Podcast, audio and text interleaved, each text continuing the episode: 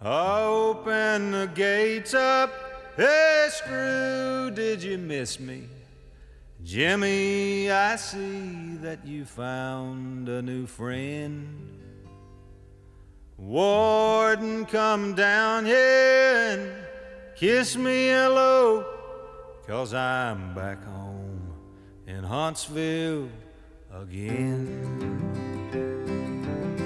Welkom bij de Prison Show, programma over delict, straf, herstel en terugkeer. Oprecht, onafhankelijk en baanbrekend. Want iedereen heeft recht van spreken en verdient erkenning voor wie hij of zij is. Met Edwin En Frans. Yes, I'm back home in Huntsville again.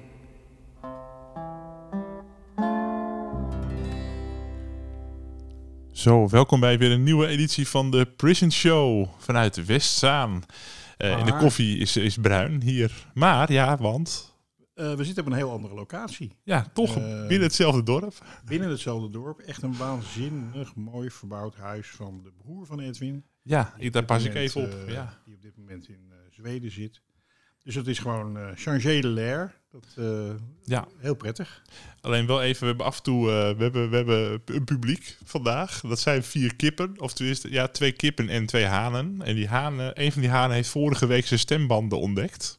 Oh. Dus het kan zijn dat we af en toe eh, in- in- inbellen of inspraak hebben. Dus dan zijn dat, is dat een kukeleku uit eigen tuin. En verder dacht u wellicht dat Westzaan, een heel klein dorpje, onder de rook van Amsterdam weliswaar, maar qua rust ligt het wel duizend kilometer van Amsterdam. Oh, zeker, soms. zeker. Toch gebeurt hier wel het een en ander. Ehm, zoals bijvoorbeeld eh, gisteravond toen eh, eh, er een bijeenkomst was in het dorpshuis over de verzilting van de polder. En een boer eh, eh, verschillende raadsleden aanvloog en links en rechts met kopstoten en eh, schoppen en Ja, dat soort dingen. Ja, dat is een onderwerp dat wel speelt. Het, eh, de, de bijeenkomst was om het nieuwe coalitieakkoord te tekenen van de gemeenteraad. En dat hebben ze dan niet in het gemeentehuis gedaan, maar eh, in een van de dorpshuizen. Dat vind ik ook op zich wel, mo- wel mooi, dat je wat meer de, de buurten intrekt.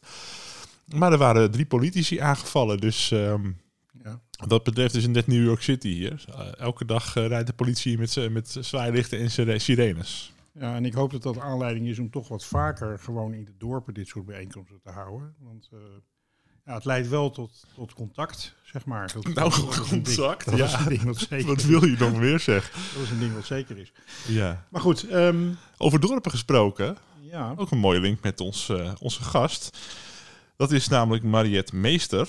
Zij is eh, schrijver en ze groeide op in het Drentse gevangenisdorp Veenhuizen. En eh, Mariette schrijft zowel fictie als non-fictie. Een belangrijk thema in haar eerste romans is de tegenstelling tussen cultuur en natuur, dood en leven, man en vrouw. En haar latere romans draaien om de dilemma's die de mens ondervindt wanneer hij in moeilijke omstandigheden zijn medemenselijkheid probeert te bewaren. Nou, het is bijna een definitie van eh, wat er nodig is om in de gevangenis te werken.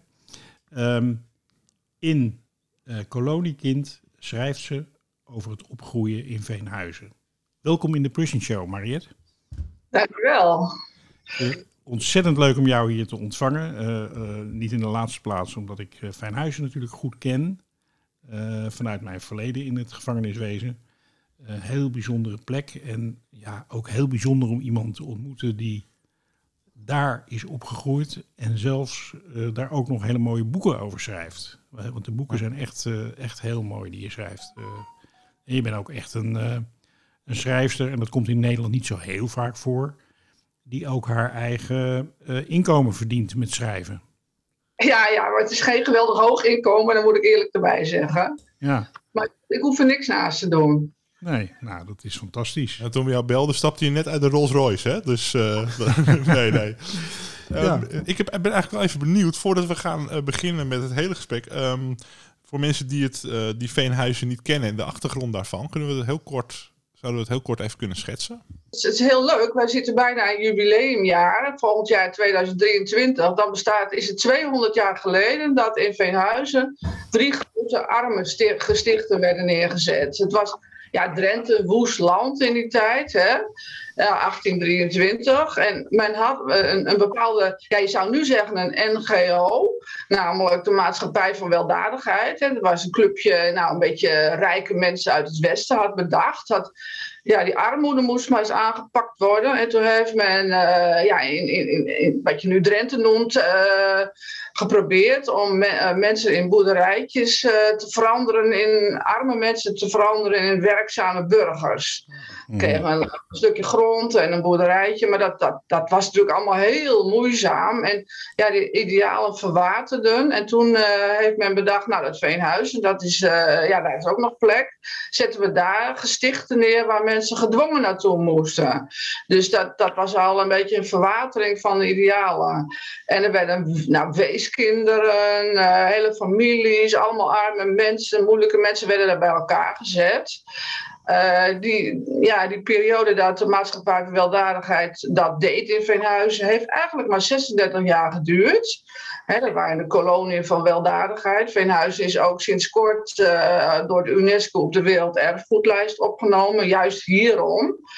Er is nog één van die gestichten over en dat is het gevangenismuseum tegenwoordig. Mhm. Maar nou ja, de idealen verwaterden dus, die arme gestichten. En die zijn eigenlijk in de loop van de tijd uitgegroeid tot uh, ja, rijkswerkinrichtingen. Dus dat ging al een beetje richting gevangenis. Maar dat, waren dan, dat was dan alleen nog bedoeld, er werden nieuwe gestichten neergezet.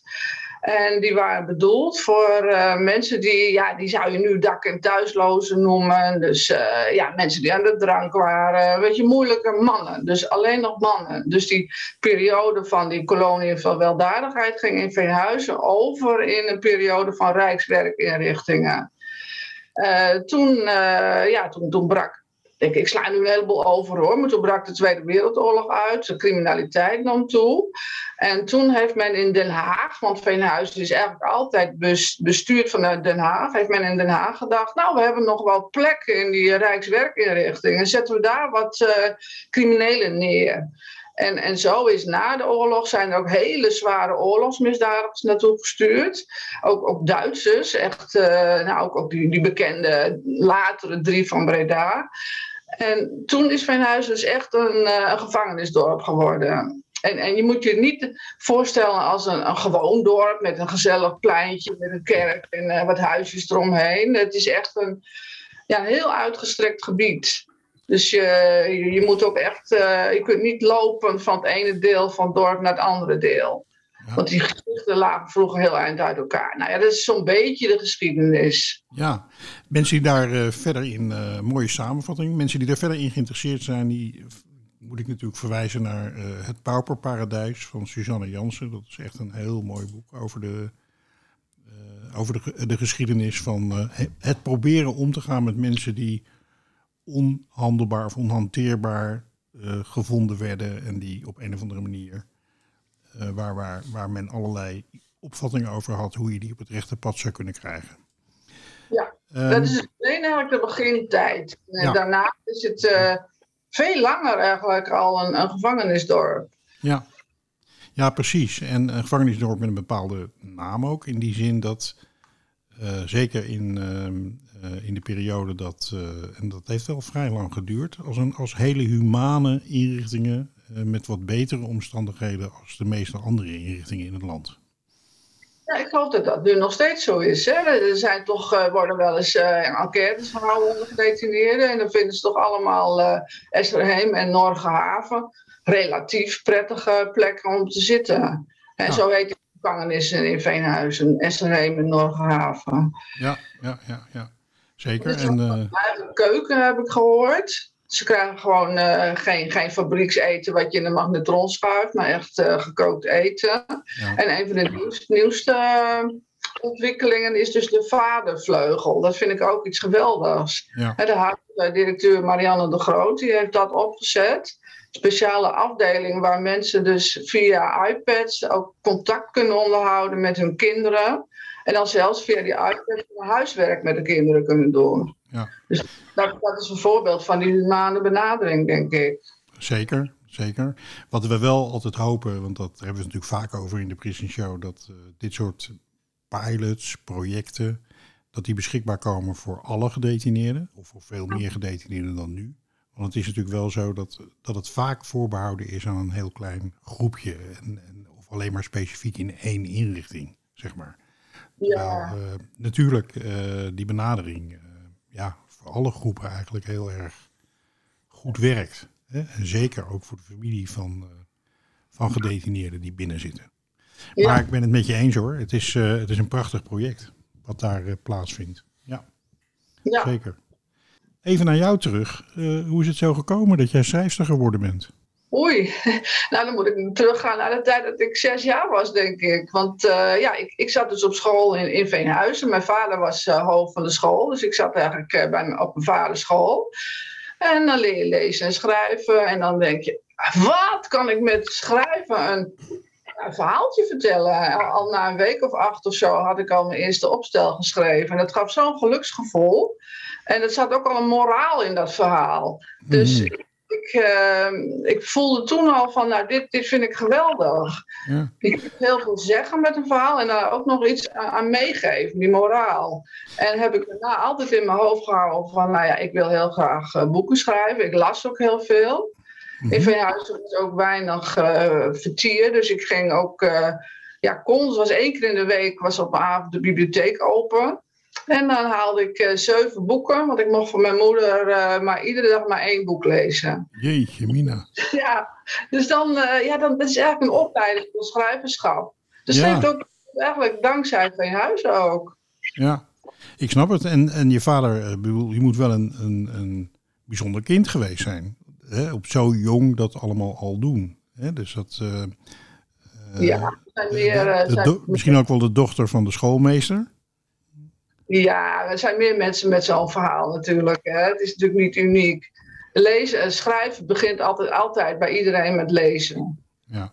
Opgroeien in een gevangeniskolonie. Hoe is dat? Ja, nou ja, als je. Kijk, ik, ik ben geboren in Den Haag en eh, ik was nog een baby. En toen dacht, maar, zag mijn vader, die was daar onderwijzer. En die zag een advertentie eh, in een of ander vakblad. eh, hoofd van de school gezocht in Veenhuizen. Nou, hij, hij, was, hij kwam zelf oorspronkelijk uit Emmen. En mijn moeder kwam uit Koevoorden, dus ook Drenthe. En hele avontuurlijke types waren het. En mijn vader leeft nog, is nog steeds natuurlijk. Dus ze dachten, nou, dat lijkt ons eh, ongelooflijk interessant. Dus het Ja. leek, leek een enorm avontuur. En toen kwamen ze dus terecht in de schoolhoofdenwoning. En die zat vast aan de school. En ehm, ja, ze wisten heel weinig van Veenhuizen. Alleen, het, ja, er zijn heel veel gekke specifieke dingen voor, de, voor Veenhuizen. Want eh, je kon bijvoorbeeld geen bezit hebben. Dus je kon, alles was eigendom van het ministerie van Justitie. Mhm. Dus ook alle grond en alle panden. Dus mijn ouders huurden hun enorme schoolhoofdwoning voor minder geld dan het eenvoudige kamertje in Den Haag dat ze hadden gehad. ja. Dus het Ja. was, wel geweldig. En eh, heel langzaam begonnen ze te ontdekken ja, wat het voor gek dorp eigenlijk was. Want overal waren gedetineerden, die zag je heel erg veel. Mhm. Dus ik groeide op, eh, ja, omgeven door gedetineerden. Die, eh, bijvoorbeeld, wij hadden, iedereen had een, een stuk tuin. Je kreeg heel veel zogenaamde emolumenten. Dat Mhm. waren voordeeltjes, omdat Veenhuizen zo afgelegen lag. Ja. Dus toen, wij hadden een auto, maar er waren, er waren geloof ik maar drie mensen met een auto of zo in die tijd. Dus eh, je kreeg die emolumenten en een daarvan was een tuin. En de grootte daarvan hing af van de rang van, van de kostwinner. Dus een directeur had een hele grote groentetuin en, en de lager ambtenaar had een kleinere. En die tuinen werden, dat was dan een van die emolumenten, werden eh, door gedetineerden. Dus eh, we hadden altijd enorm veel aardbeien, bootjes en weet ik veel wat. Allemaal eh, werd het allemaal geschoffeld en gedaan door gedetineerden onder leiding van een werkmeester. En er bestond dan ook altijd één of twee gestichtswachters bij. Dus met een, eh, met een karabijn op de rug en ook nog een revolver. Ja, Wat, wat vond je ervan als kind? Hoe keek je daarnaar als kind? Ja, ik vond het allemaal doodgewoon natuurlijk. Ik was niet anders gewend dan dat eh, vaders van mijn vriendinnetjes... Want je mocht dus alleen maar in Veenhuizen wonen als je er werkte. Dus Mhm. iedereen werkte voor het ministerie van Justitie op een enkeling na, zoals mijn vader. Omdat, ja, je had een schoolhoofd nodig. Had een kapper was er en er waren twee winkels, kruideniers. Maar verder kon je alleen maar wonen als je voor justitie werkte. Dus ik was gewoon gewend dat alle vaders van vriendinnetjes in of rond de gevangenissen werkten. werkten. En ja, ik was ook gewend dat, uh, dat onze ramen werden gelapt door gedetineerden. ja, de vuilnis werd opgehaald door gedetineerden. Dus ja, je vindt dat gewoon als kind. Zag je de gedetineerden ook als uh, ja, gewoon mensen zoals, uh, zoals jullie waren? Of was er een verschil? Ja, dat is natuurlijk het mooie geweest. En daar ben ik eigenlijk nu nog steeds dankbaar voor in mijn leven. Dat, dat, dat heeft eigenlijk mijn hele rest van mijn leven en mijn, mijn schrijverschap doordrenkt. Want ja, ik zag inderdaad alleen maar mensen. Ik zag geen, ik dacht nooit van hoe gaat een, een gedetineerde of zo. Ik, ik zag gewoon een, een man. Hm. Dus uh, je zag heel, ja, en dat is, is voor mij heel belangrijk geweest in mijn latere mentaliteit. En ik, ik merk wel dat het ook met mijn ouders te maken heeft. Want die waren heel, ja, je kunt zeggen, een soort, soort progressieve christenen. Mhm. die, die, zeiden ook altijd, uh, ja, het zijn mensen die hebben iets fout gedaan, maar als ze dan hier weer weggaan, dan zijn ze weer gewone mensen. dus ik, ik gaf laatst ergens een lezing en toen zat er een mevrouw in het publiek en die zei, nou ik ben ook in Veenhuizen opgegroeid, maar die was een jaar of tien ouder. En die was zwaar getraumatiseerd. Die, die, die durfde zelfs geen boeken te lezen over Veenhuizen. Want waarom? Mijn ouders zeiden altijd, die gedetineerden die zijn onschuldig geboren en die zijn uh, ja, een soort, soort van in zonde gevallen. Die zijn uh, vreselijk slecht nu, dus kijk uit. Dus die leven een soort angst. En, en mijn ouders die, uh, ja, waren daar veel makkelijker in. En mijn moeder ging bijvoorbeeld ook ja, met gedetineerden achter het huis koffie drinken bijvoorbeeld. Ja. En die, zegt, die klapte dan tuinstoelen uit. En dan, uh, want ik, dan tikte een gedetineerde op het raam. Mevrouw, ik heb gehoord dat ik een kopje koffie mag halen. Nou, en dan uh, maakte mijn moeder koffie en dan ging ze gezellig zitten kletsen met zo iemand. Ja. Dus, ja, wat interessant ook, die vergelijking met, uh, met die andere dame. Um, hoe je... Dat had ik nog nooit eerder gehoord hoor. Ja, ja. Want ja, ik, in Esserheim, daar had je cellen op een gegeven moment die, die die zitten nog steeds, en die zitten naast elkaar, die celkamers, op de, op de uh, eerste verdieping. En als meisje, toen was ik dan al 13, 14, 15 jaar, dan ging je bijvoorbeeld op je fiets of lopen met je vriendinnetje daar langs. En dan hoorde je getik op die ramen. Want die geretineerden, ja, die zagen natuurlijk meisjes lopen. Dat vond ik, vond ik hartstikke leuk allemaal. Dat vond ik geweldig. En die mevrouw vertelde dat zij had dat ook meegemaakt. En ja, dat vond ze ook traumatisch. Ja. Wonderlijk, ja. hè? Ja, wonderlijk. En ook wel iets, een onderwerp wat regelmatig in de Prison Show voorbij komt. Namelijk dat mensen hebben ervaringen. Hè? Ja. Uh, iedereen gaat daar op zijn eigen manier mee om en, en interpreteert dat op een bepaalde manier. Dat hangt een beetje af van de context waar, waarin je je bevindt. Hè. Dat, dat, dat was bij die mensen duidelijk heel anders dan in jullie gezin. Ja. En uh, het hangt ook een beetje van jou als persoon af, hoe je met bepaalde dingen omgaat natuurlijk. Ja. Van je karakter en dat soort dingen.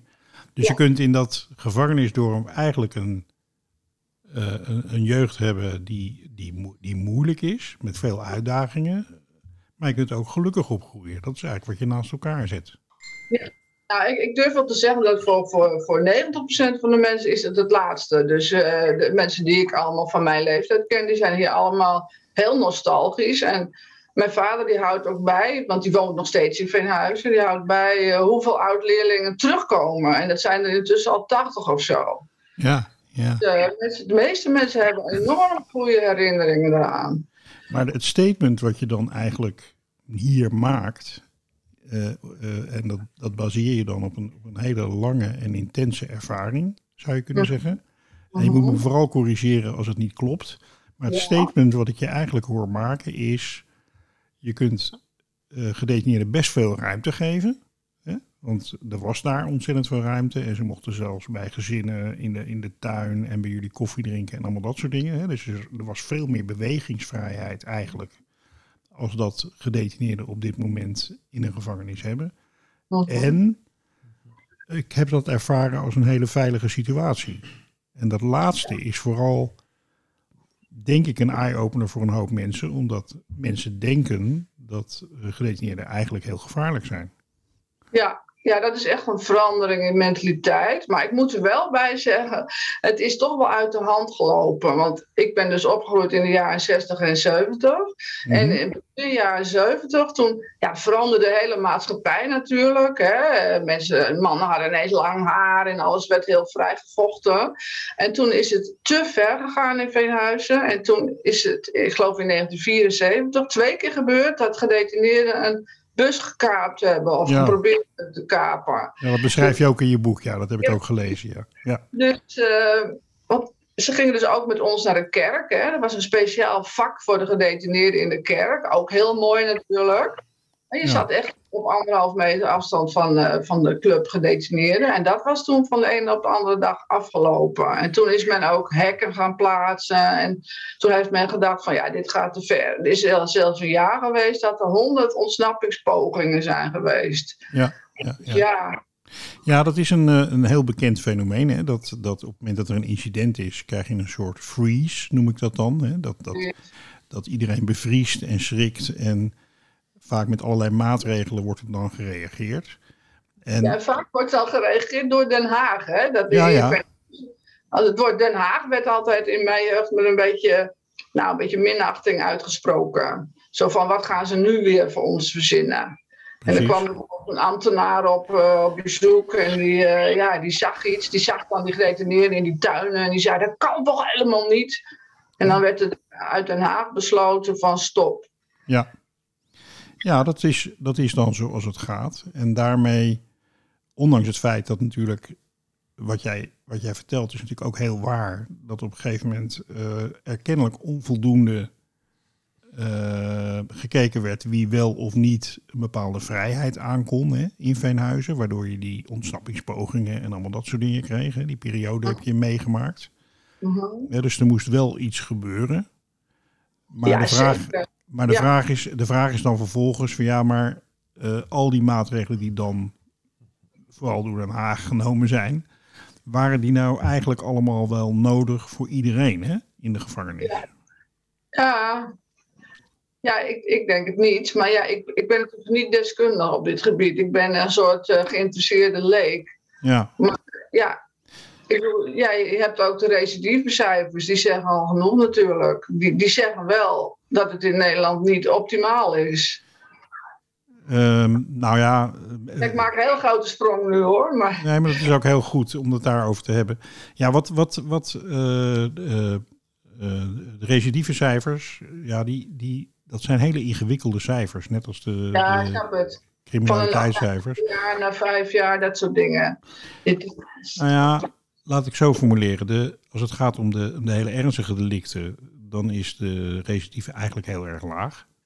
hmm, Ehm, op het moment dat het gaat over iemand die bijvoorbeeld eh, jaren verslaafd is en van daaruit eh, of een, een, een psychiatrische stoornis heeft, dan, eh, of een combinatie daarvan, mhm. of iemand is, heeft een verstandelijke beperking, dan, dan zie je dat, dat het veel langer duurt voordat mensen eh, aansluiting vinden bij de samenleving en buiten de gevangenis kunnen blijven. En dan iedere Ja. keer weer terugkomen en dan, ja, 80% van de gedetineerden verblijft minder dan een half jaar in de gevangenis. Mhm. Dus dan zie je dat weliswaar de recidive daar hoog is in die groep. Want die komen niet zo makkelijk op de rails. Dat heeft ook wel iets te maken natuurlijk met de samenleving. Hè? Hoe Ja. verre die mensen opgevangen kunnen worden. Ehm, maar eh, eh, eh, die komen dan voor korte strafjes steeds weer terug. En dat, dat doet natuurlijk heel veel met het recidieve cijfer. Ja, ja, nee, ik weet dat dat hele moeilijke cijfers zijn. Ook, Ja, ik, je hebt de recidive na twee jaar, je hebt na vijf jaar, je hebt na tien jaar. eh, Ja. En inderdaad, ik heb ook in, in Veenhuizen hebben we ook de, ja, de populatie van de gevangenissen zien veranderen. Want ja, in de jaren zestig waren het gewoon allemaal Nederlanders. ja, Hè? Eh, bij wijze van spreken mensen die, die een kluis hadden doorgebrand. Maar dat ja, verandert. Op een gegeven moment kwamen de drugs, eh, maakten een entree. En, en ja, ja, kwamen allerlei mensen uit van, met allerlei eh, andere nationaliteiten kwamen eh, naar Veenhuizen. En dan zag je Ja. ook veel gekleurde mensen. Dus dat, dat maakt het ook allemaal heel ingewikkeld. Ja, de andere kant is weer, en dat is wel op zich natuurlijk een, een positief ding. De criminaliteitscijfers in Nederland zijn gewoon heel erg laag. Ja, precies. Dat merk ik ook op lezingen. Dan, dan zeggen mensen altijd na afloop is er wel iemand die vraagt van ja, maar al die criminaliteit in Nederland. En dan zeg ik ja, maar, ja, maar de cijfers die dalen enorm. We Dus zijn, dat- dat- we zijn een van de veiligste landen ter wereld. Dat en dat merk dan eh, bij lezing dat mensen dat niet beseffen. Nee. Dat weet ik niet, omdat je natuurlijk zoveel leest in sociale media, dus alles wordt uitvergroot. Ja. Maar eh, ze, ze hebben niet. Kijk, mensen kijken heel irrationeel. Ja. En ze kijken niet rationeel naar hoe het nou echt is. Ja. Dat is jammer. En dat, eh, ja, wat ook mooi is, tenminste interessant vind ik, is dat dat dilemma wat er was bij het ontstaan van, het, eh, van Veenhuizen. Hè? Van hoe ga je nou om met die mensen die in de Jordaan bijvoorbeeld als asocialen gezien werden en niet wilden werken en aan het vechten waren en weet ik veel wat allemaal. Eh, hoe ga je nou met die mensen om? Hoe zorg je nou dat ze zich netjes gaan gedragen, zoals wij willen dat ze zich gedragen? Ehm, nou ja, daar is eigenlijk toen het gevangenisdorp voor opgericht, hè, of het dorp, hè, de kolonie. Van eh, we gaan die mensen heropvoeden, we gaan ze leren hoe ze nette burgers kunnen worden. Kijk, en dat dilemma is er natuurlijk nog steeds. Wat nu met name heel actueel is natuurlijk de jeugd en de jeugdzorg en de jeugdcriminaliteit. Ja, daar zie je die vraag weer op, opnieuw komen. Van, Ja. ehm, de ene groep die zegt van die jongeren die moeten naar kampen en weet ik veel wat allemaal. En de ander die zegt van ja, maar misschien moeten we eens kijken naar eh, onze samenleving en wat we deze jongeren te bieden hebben. Ehm, hè? Dus dat, dat, die Ja, discussie ja. is er nog steeds. Nou, in, in Veenhuizen, want daar weet ik het meest van, daar is een, eigenlijk een hele mooie periode geweest. En dat was die periode van die Rijkswerkinrichtingen. Mhm. En dat, je zou, ik zeg wel eens, dan was Veenhuizen in die tijd een, een, een enorme zorgboerderij als het ware. Ja, En dat zijn dan die, die mannen die dus zich niet in, in hun eentje konden redden. De sociale uitkeringen waren er ook nog niet. Ik heb het dan zeg maar over begin eh, 20e eeuw. En, en ja, vooral voor de oorlog, toen was, werd heel Veenhuizen onderhouden door van die mannen. Wij noemden ze dan verpleegden. Dus dat, dat ja, men dus gezien als patiënten die nog konden, eh, beter konden worden. ja. Nou ja, dat was natuurlijk, lukte niet zo goed in veel gevallen. Maar ze voelden zich ontzettend thuis in Veenhuizen. Dus de een die, die bracht drinkwater rond. De ander die, eh, ja, die was goed, goed in, in houtzagen in het bos. En iedereen had een functie. Ja. En ja, heel veel van die mensen zijn ontzettend tevreden geweest. Dus ik denk vaak, wat kun je leren van die tijd eh, toen, toen bij ons in Veenhuizen? Ook na de oorlog, want ik heb nog de laatste van die mensen meegemaakt. Want ja. op een gegeven moment was natuurlijk de AOW bestond en de, de bijstandsuitkeringen en zo. Hè, jaren 60 was dat geloof ik. En toen waren er zelfs nog mensen die wilden gewoon blijven in Veenhuizen. Die waren, vonden het gewoon heerlijk. Ja. Dus die kregen een beetje begeleiding en ondertussen hadden ze een functie. Ja. Dus dat is eigenlijk een periode waar we denk ik meer naar moeten kijken. Die periode met die arme gestichten van, van 200 jaar terug, dat is gewoon mislukt, oké. Maar die periode daarna met die Rijkswerkinrichting, het was echt, dat, daar zit heel veel in eigenlijk. Ik denk, Ja. ik ken best veel arme mensen ook uit het buitenland. En dan denk ik vaak, ach, voor die en die zou het eigenlijk heel geschikt geweest zijn. Voor een specifieke groep, hè, die, eh, want het is natuurlijk ver van de samenleving vandaan, hè, van de gewone samenleving. En ook ver van hun familie vandaan. Dus eh, dat is ook een beetje het dilemma. Hè. Je had, je had, vroeger had je, had je natuurlijk zowel de psychiatrische inrichtingen als de gevangenissen waren ver weg van waar de mensen woonden. Ja, ja, tuurlijk. en dat is voor een bepaalde groep is dat, is dat heel prettig, met veel structuur, heel veilig. En eh, zeker als, het, als, als eh, de kwaliteit van hun leven gewoon ehm, eh, goed is, doordat ze kunnen werken en dingen kunnen doen en, en ruimte hebben en dat soort dingen, dan is dat, is dat een hele mooie oplossing. Tegelijk, wat er ook heel erg speelt in dit dilemma, en dat speelt zowel in de psychiatrie als bij gevangenissen, is dat het ook fijn is als mensen dicht in de buurt van hun familie gedetineerd raken. Ook met het oog op het, ja, het invullen Ja, van hun vaderschap, partnerschap, eh, het voorbereiden op terugkeer en allemaal dat soort dingen. Dat, eh, Ja. Ik wil ook niet zeggen dat we terug moeten naar de tijd. Ik denk dat we kunnen leren van die lessen. En dat je dat meer kleinere gemeenschappen door heel Nederland kunt opzetten, bijvoorbeeld. In die tijd was inderdaad was het veel te afgescheiden. Maar veel van die mensen hadden, hadden helemaal geen, van, geen familie toen. Hè? Ja. Dat waren gewoon mensen die helemaal alleen op de wereld waren. ja, Zeker. Ja, zeker. Zeker. En- ja. Ik wil niet terug naar die tijd, maar ik wil wel leren van die tijd. Ik denk dat, eh, ik ben het daar heel erg mee eens. Hè. Ik denk dat eh, we weten best heel erg veel. eh, Mhm. van, van, we hebben geleerd vanuit de geschiedenis en, en dit soort zaken zijn ook heel erg goed wetenschappelijk onderzocht. In Nederland en internationaal. Van wat heeft nou effect en wat heeft nou geen effect en voor welke groep. Eh, waar we allemaal een beetje tegenaan lopen is dat eh, ja, de, het feit wat je al in het begin zei over Den Haag, dat de, de politiek, zeg maar, eh, bang is voor negatieve publiciteit en graag tegemoet komt aan ja, het angstgevoel van de, van de burger, om het zo maar te zeggen. Ja, ja, Ja? jammer is dat hoor. Ja, Dus eh, ja, hey, dat opgroeien in die gevangeniskolonie, want eh, over het algemeen, en dat, dat herken ik ook hoor, als ik het beeld van gevangenis over het algemeen, is het eigenlijk, gebeurt er niet zoveel. Is het een hele gestructureerde omgeving, om het zo maar te zeggen. Ja. Maar zoals je net al even zei, hè, er was een bepaalde periode dat er best hele heftige dingen gebeurden. Hè, zoals het kapen van die bussen en allemaal dat soort dingen. Ehm, dat, is, dat is wel heftig. Dat zijn wel dingen waar je ja, ook als kind bang van zou kunnen worden. En hoe, hoe heb jij dat zelf ervaren en een plek gegeven? Eh, nee, ik ben, ik ben echt nooit bang geweest. Ja, heel af en toe, eh, als je plotseling een, eh een glazenwasser voor het raam verscheen, dat vond ik er wel heel dichtbij. En dat had ik in Schilderswijk ook hoor, toen ik daar woonde. En in, waar ik nu woon ook, als ik ineens Ja. iemand voor het raam opduikt. Je koffieglazen was er, ja. Ja, dit waren wel gedetineerden, dus dat, ja, ja.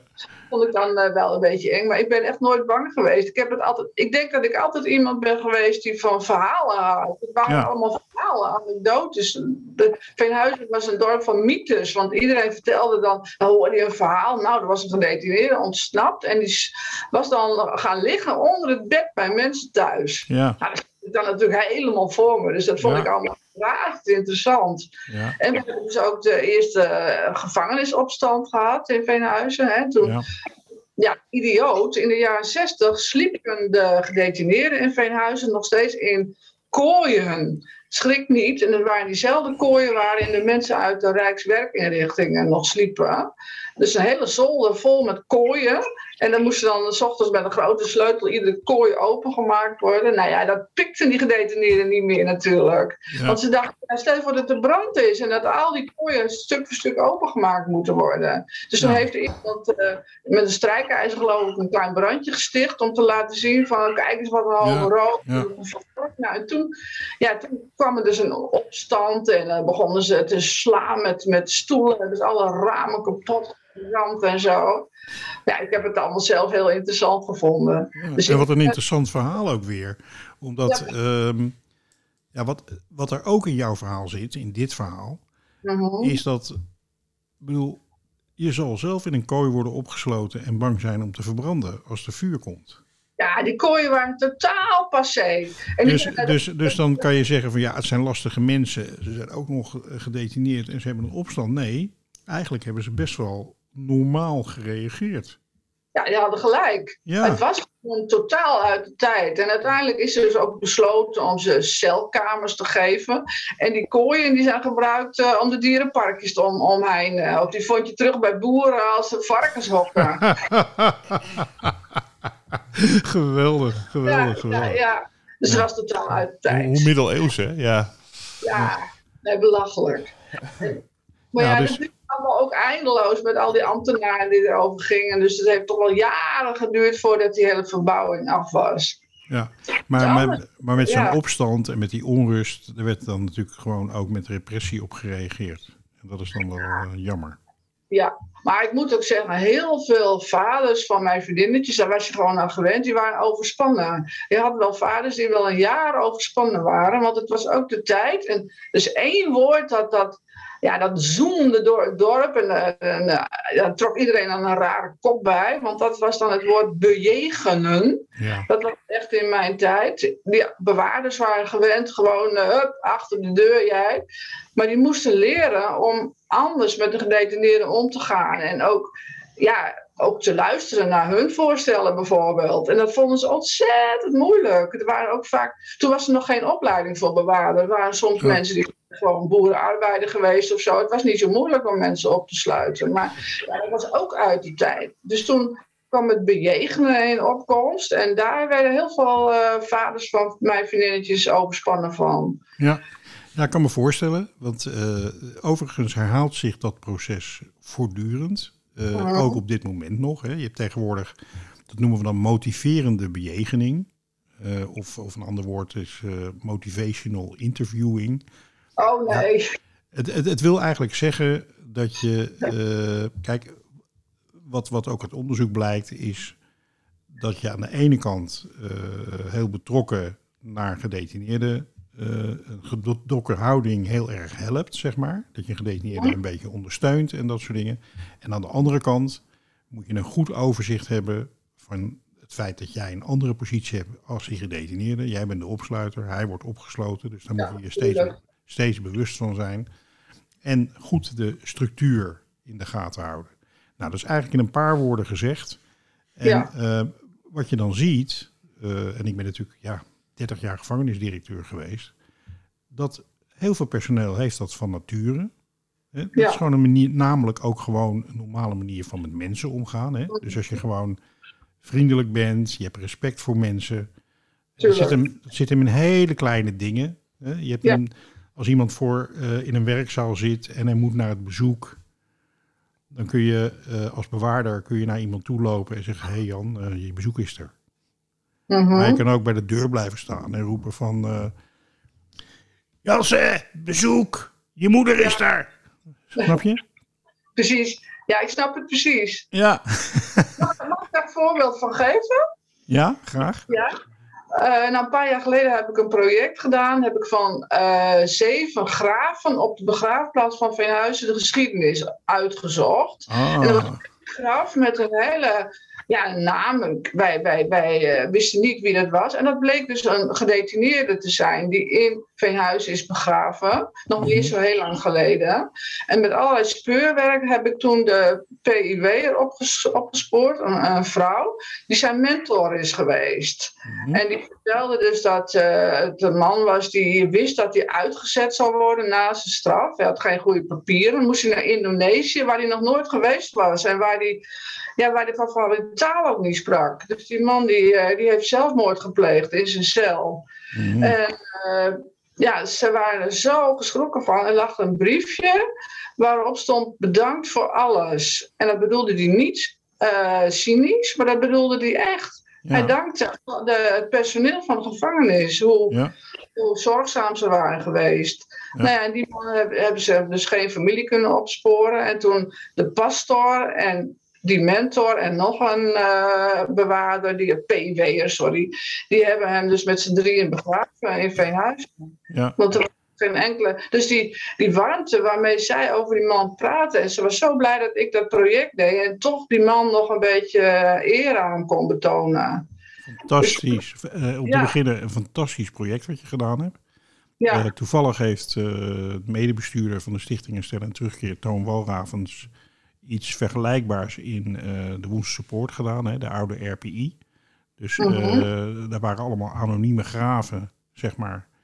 En eh, ze hebben toen dat helemaal uitgezocht, wie daar lagen en hun levensgeschiedenissen. En daar hebben ze ook een heel mooi boekje van gemaakt. Dus Mhm. dat, ja, ik vind dat echt geweldig dat je mensen dan min of meer postuum, ja, eh, als het ware, weer laat zien en, en, en, en, en zichtbaar maakt. Hè, dat het ook Ja. mensen waren. ja. Ehm, en wat ik heel erg herken, dat is, dat is wat jij zegt over de reactie van personeel op de gedetineerden en gedetineerden naar personeel toe. Ik, ja, iedereen die luistert, en liefst ook mensen die in de gevangenis werken, eh, op het moment dat je gewoon echt geïnteresseerd bent in de persoon van degene met wie je werkt, eh, en dat ook laat blijken, en je met respect met die persoon omgaat, dan eh, vertaalt zich dat ook in een, in, een, in, in een reactie van de ander. Dan wordt er ook heel anders door gedetineerden met jou omgegaan. En dan mag je best wel heel duidelijk zijn over regels en dat soort dingen. Hè? Dat is helemaal geen enkel probleem, want dat snapt iedere gedetineerde snapt dat ook. Hè? Dat er bepaalde regels zijn en dat dat nodig is. Maar met name dat, dat stukje menselijkheid, wat, ja, uh, waarvoor het wel nodig is dat je, dat je zeg maar, zelf ook een evenwichtige persoon bent. Hè? En je, ja, dat, dat heeft een enorme impact binnen de gevangenis. Dat maakt echt het verschil. Ja, ja dat geloof ik best. Ja, hoor. Ja. Ja, nou ja, goed. Uh, we hebben het over gedetineerden. En uh, ja, mensen hebben daar een bepaald beeld van hè? en een oordeel over. Um, in, de, in, in, in de voorbeelden die je tot nu toe in dit gesprek gegeven hebt, uh, geef je bepaalde omstandigheden waar dan gedetineerden op gaan reageren, zeg maar. Hè? En, en met, met, met bepaald gedrag. En verder heb je verteld dat ze over het algemeen gewoon heel vriendelijk en heel normaal met dingen omgingen. Um, buiten hebben mensen vaak een bepaald oordeel over uh, mensen die een delict gepleegd hebben. Nou ja, in Veenhuizen zaten over het algemeen lang gestraften. En uh, die hadden vaak hele ernstige delicten gepleegd. Ik bedoel. Uh, ja, maar er, er, werd wel gekeken wie mag buiten werken en wie niet. Want we hadden ook een een, een, een, gevangenis. Want in mijn jeugd waren er vijf gevangenissen eigenlijk. Dan had je ook Bankenbos. Dat is natuurlijk ja. wel bekend. Dan had je de, de, de, mensen die bijvoorbeeld met drank op achter het stuur hadden gezeten. En je had bijvoorbeeld de Jehovah-getuigen. Die waren een totaalweigeraars. Die wilden niet in dienst. Dat mocht niet van hun geloof. Ja. Dus waren een grote groep Jehovah-getuigen. En die die zag je het meest eigenlijk. Die waren ook gekleed in een speciaal pak, namelijk een spijkerpak. En dan dacht je, oh ja, dat is een Jehovah-getuige. En die mochten zelfs bij de mensen binnenkomen toen ze gedetineerd waren. Want ja, die deden natuurlijk niemand kwaad. En je mocht niet met ze over hun geloof gaan discussiëren. Maar die gingen ook bij mensen thuis behangen en schilderen en zo. Dus ik moet wel zeggen dat de mensen met de lichtste straf, of de mensen aan het eind van hun straf, die dus, daar had je ook een afdeling op Bankenbos. Hè, mensen die de laatste drie maanden of zo uh, daar mochten zitten met, met veel minder bewaking. En die mochten dan ook in de tuinen werken. Dus er werd wel heel goed gekeken wie is er aan toe, wie mag dit. En ik denk dat de allerzwaarst gestraften niet uh, zomaar de ramen gingen lappen bij mensen. Nee, wat je dan vooral ziet is dat, dat in het laatste deel van de straf hebben bijvoorbeeld. Maar dat gaat mm -hmm. dan wel over mensen die uh, heel zware delicten gepleegd hebben. Hè? Ja, zeker. Ja. Um, dan werd er inderdaad naar gedrag gekeken. Maar heb jij, en vaak is er niet, uh, is het verband tussen het delict wat iemand gepleegd heeft en zijn gedrag binnen is niet zo duidelijk, zeg maar. Je kunt iemand hebben die vrij lichte delicten gepleegd heeft, maar uh, zich binnen vreselijk gedraagt naar mensen en heel agressief is. Maar je hebt ook mensen die een heel ernstig delict gepleegd hebben en eigenlijk, wat wij dan noemden, penitentiair niet zo'n groot probleem vormden. Omdat ze zich ja. goed gedroegen binnen. Ja, ja, ja. Um, als jij nou, want even los van die, van die delicten en dat soort dingen, hè, want mensen maken leggen vaak de, de, de, het verband tussen het delict, hè, hij is een zware crimineel, en hoe die zich binnen gedraagt en hoe gevaarlijk die is. Ja. Um, als, je nou, als je nou kijkt naar het oordeel wat je over het algemeen tegenkomt bij mensen, eh, ook tijdens lezingen en dat soort dingen, als het gaat om, om uh, gedetineerden. In hoeverre klopt dat oordeel in jouw ogen? Uh, nou, ik schrik er inderdaad altijd wel van hoe mensen reageren op gedetineerden. En ten eerste ken ik best wel een heel aantal ex-gedetineerden. En die zijn dan op het goede pad gekomen, zeg maar. En uh, ja, dat zijn mensen waarvan niemand weet dat ze in de gevangenis hebben gezeten. Terwijl ze toch behoorlijke zware straffen hebben gehad. Ja. Dus dat is één ding. En ja, waar ik, ja, als ik even naar een ander land mag gaan, want ik heb ook een ander boek ja, naar Spanje. Ja. Uh, een van mijn laatste boeken gaat over iets heel bijzonders. In Spanje, in Malaga, dat is in Zuid-Spanje, daar hebben ze de gewoonte om één keer per jaar tijdens uh, de paasprocessie een gedetineerde uit de provinciale gevangenis vrij te laten. Mm -hmm. En uh, dat, heb ik, dat vond ik altijd zo intrigerend. Dus dat heb ik helemaal uitgezocht. Ik heb anderhalf jaar daar gewoond in Malaga. Ik heb die gevangenis uh, enkele keer bezocht. Ik ben daar rondgeleid. Om te kijken hoe is dat mogelijk dat men in Spanje dus eigenlijk anders kijkt naar detentie. Want niemand, of bijna niemand, protesteert tegen dat fenomeen. Mhm. Dus er wordt door, eerst wordt er gekeken, zoeken ze een groepje van tien eh, mannen uit, of mannen of vrouwen die misschien geschikt zijn om vrij te laten. En dan wordt uiteindelijk eh, in, in de, de regering, dus in, in de ministerraad in, in Madrid, bepaald, nou, van de laatste drie kandidaten moeten deze worden. Nou, Ja. dan komt er dus een processie en dan wordt zo iemand heeft dan een soort kap over zijn hoofd. Hij tekent voor het publiek, eh, tekent hij een eh, verklaring dat hij, dat hij bereid is om vrijgelaten te worden, zeg maar. Ja. En eh, nou ja, dat protesteert niemand tegen. Nou, dan denk ik van, nou, als je dat in Nederland nou zo zou doen. En wat me wel intrigeert is, eh, ehm, ging dat dan ook over mensen die eh, slachtoffers hadden gemaakt? Zeker. Ja. Ja? Maar Ja? ze kijken wel, het, het is bijna nooit, of eigenlijk nooit, iemand die bijvoorbeeld een zedendelict heeft gepleegd. En een moordenaar zullen ze ook niet uitkiezen. Maar het kan iemand zijn die een overval heeft gepleegd of heel veel drugsdelicten. Dus dat, dat zijn echt, eh, het gaat niet om mensen die, eh, die één pakje sigaretten hebben gestolen of zo. Dus best, eh, er wordt ook bekendgemaakt later wat die persoon heeft gedaan, maar dan zonder de naam. Maar het is eigenlijk soort ritueel van vergeving. Ja? Hè? Ja. Iemand loopt tijdens je processie eh, mee, urenlang eigenlijk. En die gaat dan zelf ook door een soort ja, denkproces heen eigenlijk. En de Spanjaarden vinden dit helemaal doodnormaal. Dus dat is een hele andere benadering. En ook die gevangenissen.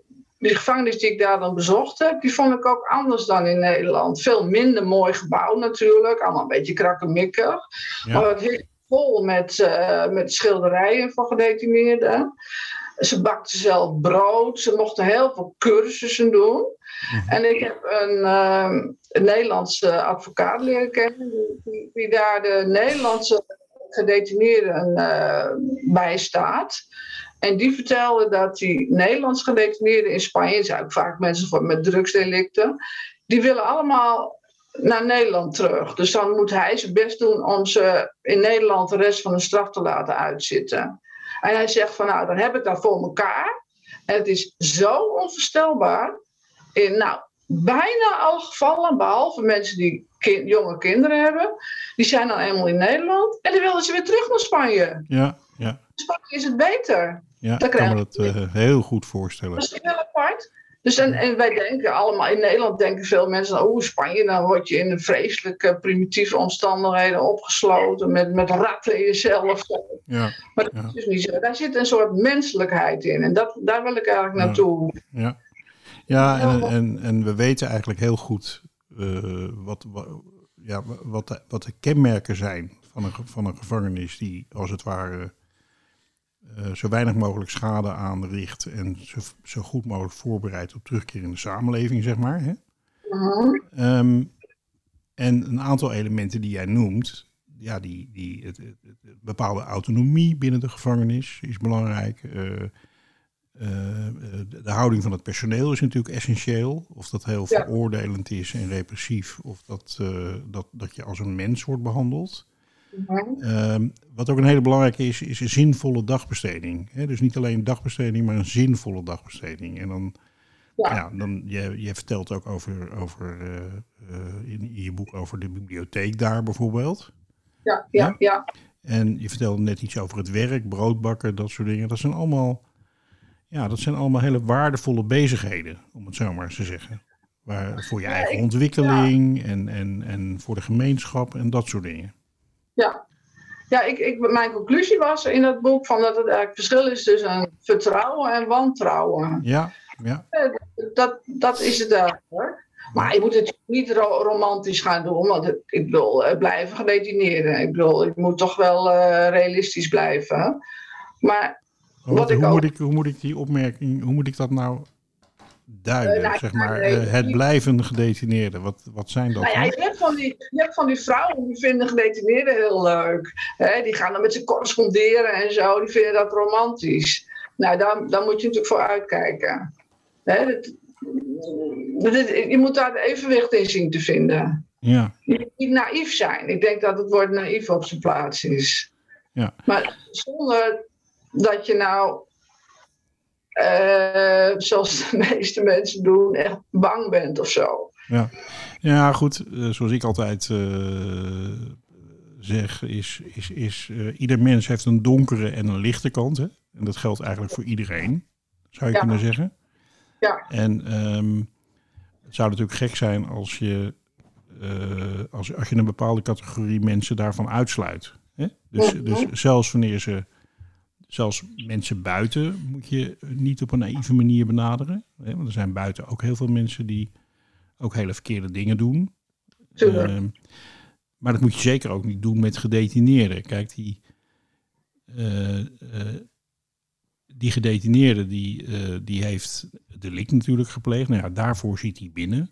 Maar Mhm. verder, verder worstelt het hij natuurlijk met eh, en heeft hij dezelfde eigenschappen als, als ieder ander mens. En als hij in de verkeerde context wordt geplaatst en het gaat niet goed binnen en het is een repressief milieu, dan, dan zal zijn negatieve kant veel meer worden, eh, en zijn donkere kant veel meer worden benadrukt dan wanneer je op een andere manier met hem omgaat. Hè? Ja, Dus zoals, absoluut. zoals, zoals we net al zeiden, hè, dat als je gewoon ehm, ehm, op een menselijke manier met iemand omgaat, krijg je ook menselijkheid terug.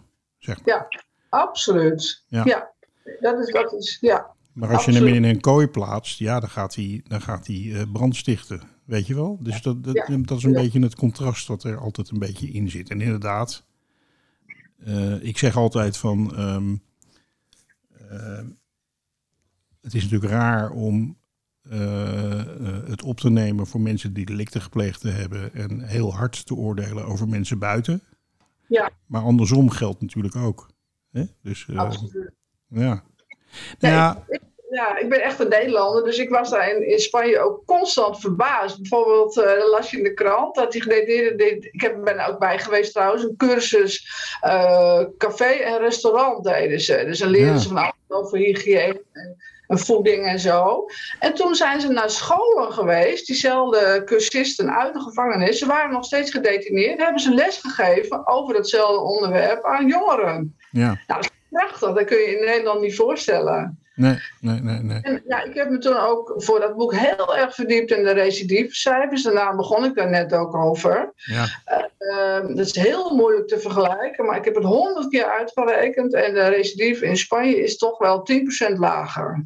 Als je vergelijkt eh groepen eh, met dezelfde delicten en, en dezelfde periode na, na de detentie met elkaar vergelijkt, kom je in Spanje veel lager uit. en kun jij, ehm, want eh, het is heel lastig om te zeggen waar dat dan aan ligt. Hè? Want recidive wordt niet alleen bepaald door degene die opgesloten wordt, maar ook door de mogelijkheden in de samenleving en allemaal dat soort Ja. dingen. Hè? Want, Ja, ja. eh, want het systeem en de samenleving recidiveert eigenlijk ook op het Mhm. moment dat, dat, eh, dat ze iedere keer de, niet de goede, goede reactie hebben, zeg maar. En iemand uitsluiten bijvoorbeeld.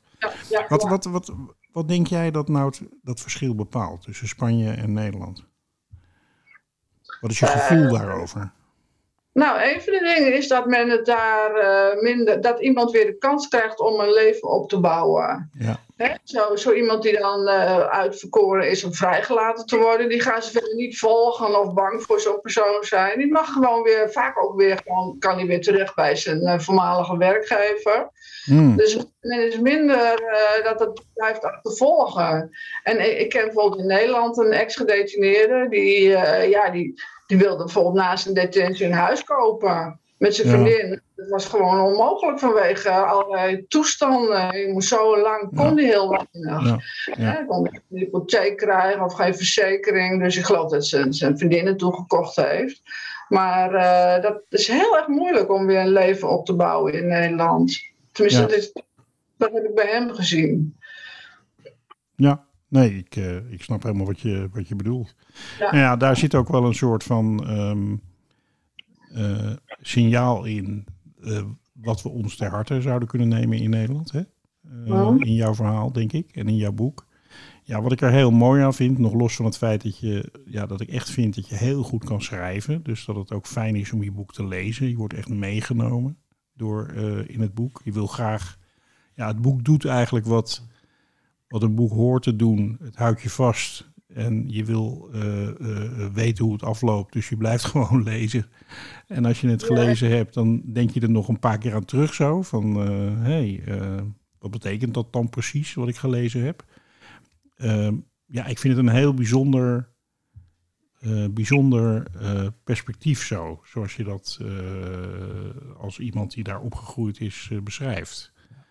Ja, en ik heb heel lang nagedacht over het perspectief. En je kunt het doen als een soort journalist, dat je achteraf als volwassene het analyseert. Maar ik dacht van ja, ik, uiteindelijk heb ik besloten, ik kruip in de huid van het meisje, wat ik zelf ben geweest. Ja. En dan zie ik alles vanuit, vanuit haar ogen, vanuit dus één persoon die dat allemaal meegemaakt heeft. Dat lijkt mij toch het meest ja, aantrekkelijker voor de lezer.